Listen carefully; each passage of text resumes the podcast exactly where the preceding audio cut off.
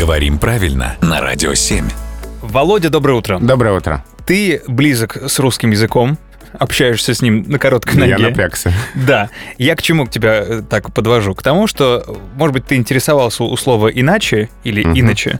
Не волнует ли его, не беспокоит ли его, что по-разному туда употребляются ударения? Нормально ли это говорить «иначе»? Вообще говоря, язык так устроен, что его ничего не беспокоит. Это мы, его носители, беспокоимся, переживаем и всячески боимся, что с ним что-то плохое происходит. Я вот поэтому в рубрике знакомлюсь поближе с языком, потому что мне нравится, когда люди ни о чем не беспокоятся. Это А, привлекает. Сам язык э, прекрасно себя чувствует, Мгм. и ему на наши переживания, в общем-то, Все равно. да. А что касается ударения в слове «иначе», то Мгм. сейчас предпочтительно именно так, «иначе».